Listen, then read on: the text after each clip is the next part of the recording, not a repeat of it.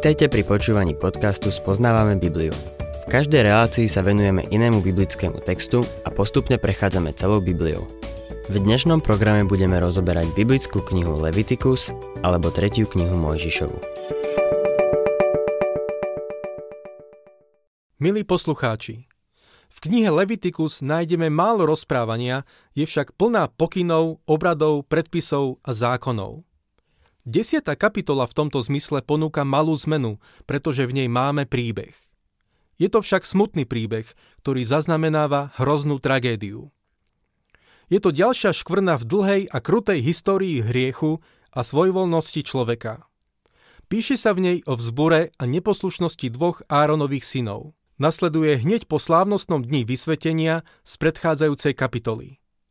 Tak často sa to stáva – po návale víťazstva prichádza porážka.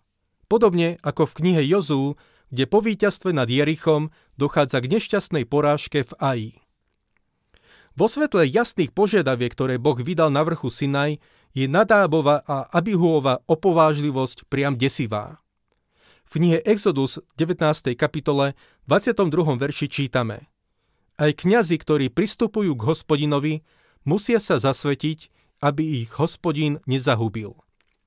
V 30. kapitole knihy Exodus vo veršoch 34 až 38 dal Boh Mojžišovi návod na prípravu kadidla, ktorý sa mohol používať len vo svetostánku. V 37. a 38. verši sa tam píše Kadidlo, ktoré v tomto zložení pripravíš, nesmieš pripraviť pre seba. To bude sveté len pre hospodina. Kto by si také kadidlo pripravil, aby mohol vdychovať jeho vôňu, bude odstránený zo spoločenstva svojho ľudu. Touto udalosťou Boh odhaľuje svoju svetosť hneď na začiatku doby zákona.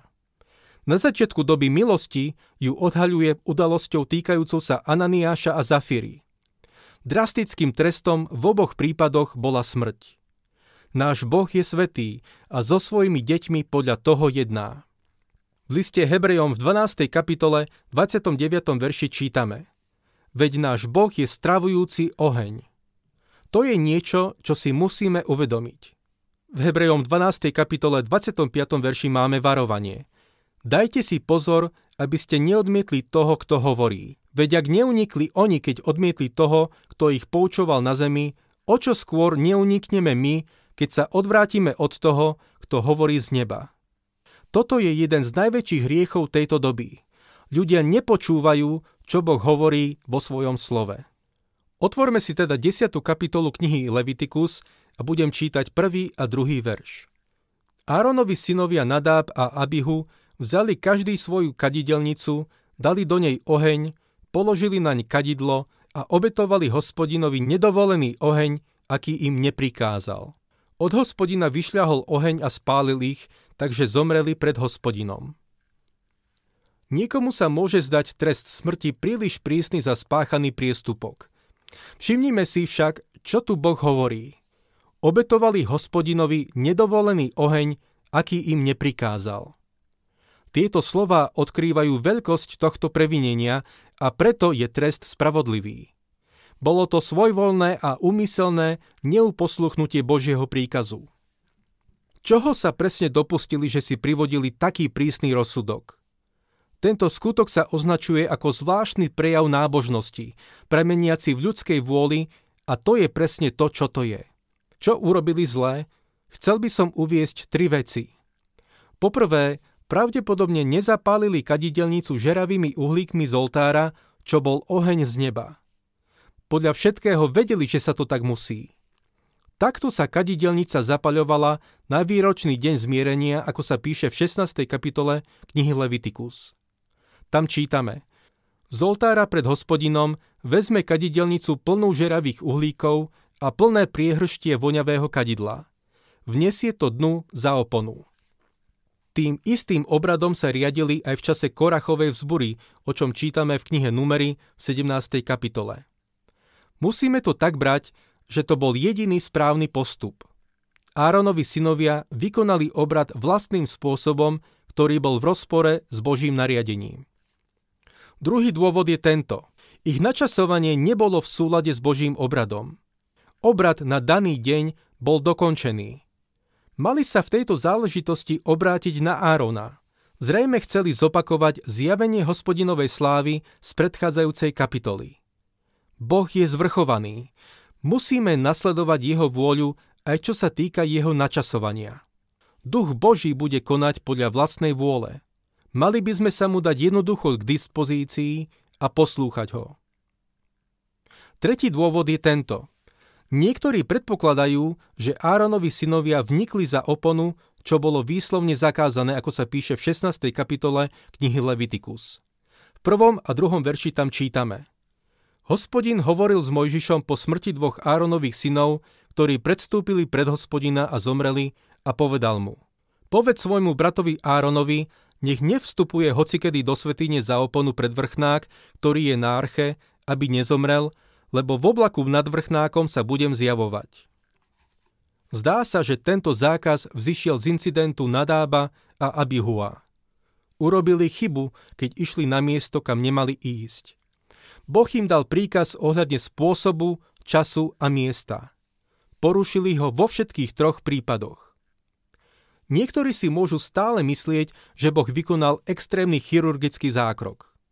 Vidíme, že náš Boh je žiaralivý Boh – je zvrchovaný vo svojom konaní a tí, čo k nemu prichádzajú, musia prísť za jeho podmienok. Dodnes platí, že poslušnosť je lepšia než obeď. Boh nepríjme naše uctievanie, ktoré robíme podľa seba, bez ohľadu na to, ako úprimne to myslíme. Takisto je dôležité podotknúť, že vysoké postavenie týchto kňazov im neposkytlo žiadnu imunitu. Z náhleho vykonania rozsudku môžeme byť zaskočení. Od hospodina vyšľahol oheň a spálil ich. Uvedomme si, že súd nie je cudzí ani v dobe milosti.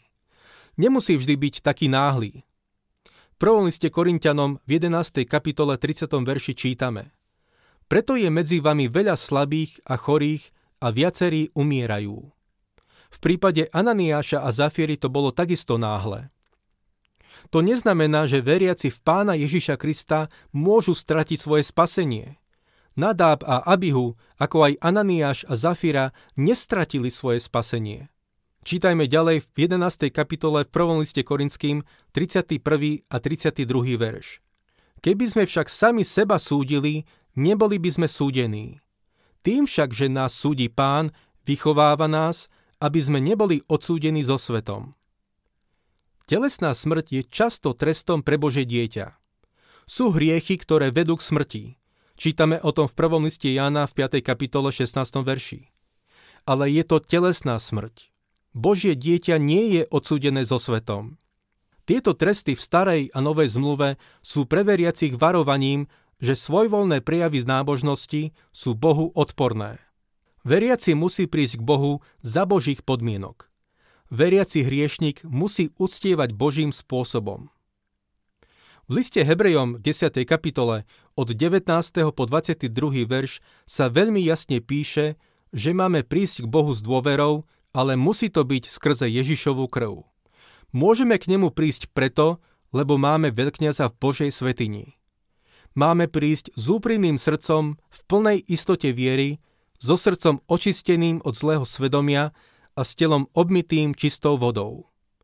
Boh v tom vidí rozdiel – v tejto 10. kapitole knihy Levitikus v 10. verši čítame Musíte robiť rozdiel medzi posvetným a všedným, medzi čistým a nečistým. Nie je to tak, že by dnes Boh nemohol súdiť. Ježiš raz príde, aby ohňom súdil stratený svet. Henoch o tom kázal. Júda píše v 14. a 15. verši.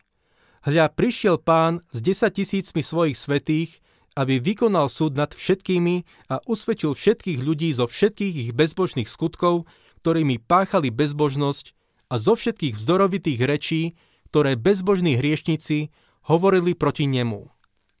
Peter napísal to isté, prvý list Petra, 4. kapitola, 18. verš. A ak sa spravodlivý ledva zachráni, kam sa podeje bezbožný a hriešnik? Vráťme sa k nášmu textu. Kniha Levitikus, 10. kapitola, 3. až 5. verš. Mojžiš povedal Áronovi. Práve toto mienil hospodin, keď povedal, na tých, čo prichádzajú ku mne, ukážem svoju svetosť, pred všetkým ľudom budem zvelebený. Áron však mlčal. Potom Mojžiš zavolal Míšaela a Elcafána, synov Áronovho strýka Uziela a povedal im Pristúpte a vyneste svojich bratov spred svetine von za tábor. Pristúpili teda a vyniesli ich oblečených von za tábor, ako kázal Mojžiš. Keď sa táto správa rozšírila medzi zástupy Izraela, ľud sa musel zhromaždiť pri svetostánku, aby videli ich mŕtve telá.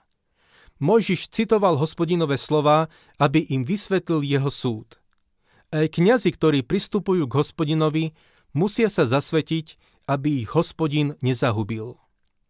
Tí, čo sa dostali do určitej blízkosti k Bohu, musia veľmi jasne vnímať Božiu svetosť a jeho spravodlivé požiadavky. Prorok Ámos v 3. kapitole 2. verši hovorí Iba vás som poznal zo všetkých rodov zeme, preto vás potrescem za všetky vaše previnenia. Tak ako Boh súdil izraelský národ, súdi aj dnes svojich veriacich, aby svet poznal, že je svetým Bohom. Áronov postoj a správanie je veľa vravné. Iba mlčí. Žiaden výkrik sklamania, smútku alebo hnevu voči Bohu. V zlomenosti srdca sa skláňa pred Božou vôľou. Jeho smútok musel byť veľký, ale nič nepovie proti zvrchovanej vôli Boha. Všimnime si Božie slová. Na tých, čo prichádzajú ku mne, ukážem svoju svetosť. Mojžiš zavolal dvoch kňazov, bratrancov zabitých mužov, aby vyniesli mŕtvoly spred svetine. Vyniesli ich za tábor a ľud na to hľadiel v úcte. Pokračujme 6. a 7. veršom. Mojžiš povedal Áronovi a jeho synom Eleázárovi a Itamárovi. Pre nich nebudete mať na hlave neupravené vlasy, ani si neroztrhnete rúcha, aby ste nezomreli a nedoľahol na celú pospolitosť hnevu. Vaši bratia a celý dom Izraela nech plačú nad požiarom, ktorý zapálil hospodin. Vy však nebudete odchádzať od vchodu do stanu stretávania, aby ste nezomreli, lebo na vás je olej hospodinovho pomazania. Urobili teda podľa Mojžišovho slova. Mojžiš prikázal Áronovi a jeho dvom zvyšným synom, aby nesmútili navonok, a to z dvoch dôvodov. Ten prvý je jasne uvedený. Na vás je olej hospodinovho pomazania. Boli oddelení, aby zastupovali ľud pred Bohom a zároveň zastupovali Boha pred ľudom. Ich úlohou bolo pokračovať v kňažskom úrade, aby medzi Bohom a človekom bol prostredník. Inak by na celú pospolitosť doľahol Boží hnev a zomreli by. Ten druhý dôvod bol ten, že nemali dať najavo smútok, pretože ten by bol v rozpore s Božím rozsudkom nad ich blízkymi. Treba dodať, že svoju službu museli konať so smutkom v srdci. Slúžili Bohu a nesmeli prejaviť žiadne náznaky vzbúry voči nemu. Pokračujme 8. a 9. veršom. Hospodin povedal Áronovi, Ty ani tvoji synovia nesmiete piť víno či iný opojný nápoj, keď budete vchádzať do stanu stretávania, aby ste nezomreli. To je trvalo platné ustanovenie pre vaše pokolenia. Z tohto pokynu sa dá vyvodiť, že Nadáb a Abihu konali pod vplyvom alkoholu. Človek, ktorý slúži Bohu, má slúžiť s jasnou, stálou a triezvou mysľou. Pavol sa na túto tému zmienil v liste Efeským v 5. kapitole 18. verši. A neopíjajte sa vínom, lebo v ňom je samopašnosť, ale buďte naplnení duchom. Veriaci má čerpať svoju silu a horlivosť z Ducha Svetého a nie z podporných látok. Čítajme ďalej 10. a 11. verš. Musíte robiť rozdiel medzi posvetným a všedným, medzi čistým a nečistým a poučať Izraelitov o všetkých ustanoveniach, ktoré vám prostredníctvom Mojžiša prikázal hospodín. Užívanie alkoholu otupuje zmysly, takže človek nevie jasne rozlišovať medzi posvetným a všedným. Človek má potom zdeformované hodnoty, čo vedie k mravnému úpadku. Úlohou kňaza bolo zachovávať hospodinové ustanovenia, aby potom o nich mohol poučať ľud. K vyučovaniu Božieho slova je potrebné, aby sme boli naplnení Duchom Svetým. Pokračujme ďalej v našom texte. Levitikus 10. kapitola 12. až 15. verš. Potom Mojžiš povedal Áronovi a Eleázárovi a Itamárovi, synom, čo mu zostali. Vezmite pokrmovú obetu, čo zostala z hospodinových ohňových obiet a jedzte ju bez kvasu pri oltári, lebo je svetosvetá. Jedzte ju na posvetnom mieste, veď to podiel tvoj i tvojich synov z hospodinových ohňových obiet, lebo taký príkaz som dostal. Hruď z podávanej obety a stehno z pozdvihovanej obety budete jesť na čistom mieste, ty a s tebou tvoji synovia a tvoje céry. Ty a tvoji synovia ste to dostali ako podiel z obety spoločenstva Izraelitov.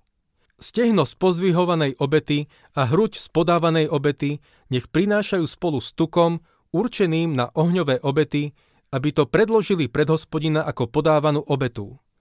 Potom budú patriť tebe a tvojim synom ako podiel podľa trvalého platného ustanovenia, ako prikázal hospodin.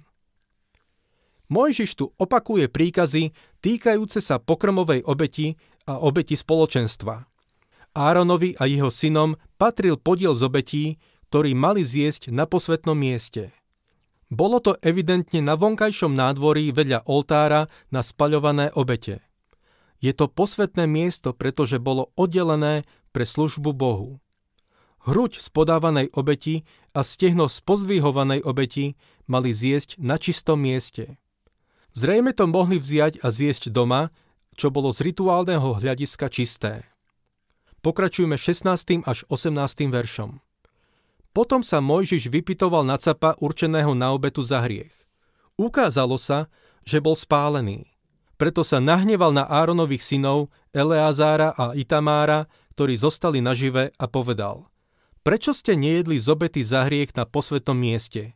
Veď je svetosvetá a on vám ju dal, aby ste tým pospolitosť zbavili viny a konali za ňu obrad zmierenia pred hospodinom. Jej krv sa nevniesla do svetine. Obetu ste mali jesť vo svetini, ako som prikázal. Máme tu teraz ďalší tragický incident, kde Áronovi synovia konali v rozpore s Božou vôľou. Zlyhali, avšak tento raz išlo o hriech zo zanedbania. Nebol to svojvoľný a úmyselný hriech, ako v prípade ich bratov. Obeď za hriech mali zjesť na posvetom mieste, čo neurobili. Hoci krv obetovali, podiel, ktorý patril kňazom, nezjedli. Zanedbali to, možno si neuvedomili, že je to dôležité. Čítajme ďalej 19. až 20. verš. Áron povedal Mojžišovi. Áron povedal Mojžišovi. Oni dnes priniesli pred hospodina svoju obetu za hriech i svoju spaľovanú obetu. Mne sa muselo niečo také prihodiť. Keby bolo šlo o mňa a ja by som bol dnes jedol z obety za hriech, páčilo by sa to hospodinovi? Keď to Mojžiš počul, páčilo sa mu to. Áron zobral zodpovednosť za svojich synov. Táto tragická udalosť podľa všetkého spôsobila nielen stratu chuti do jedla, ale aj pocit nehodnosti pokračovať v službe pre Boha.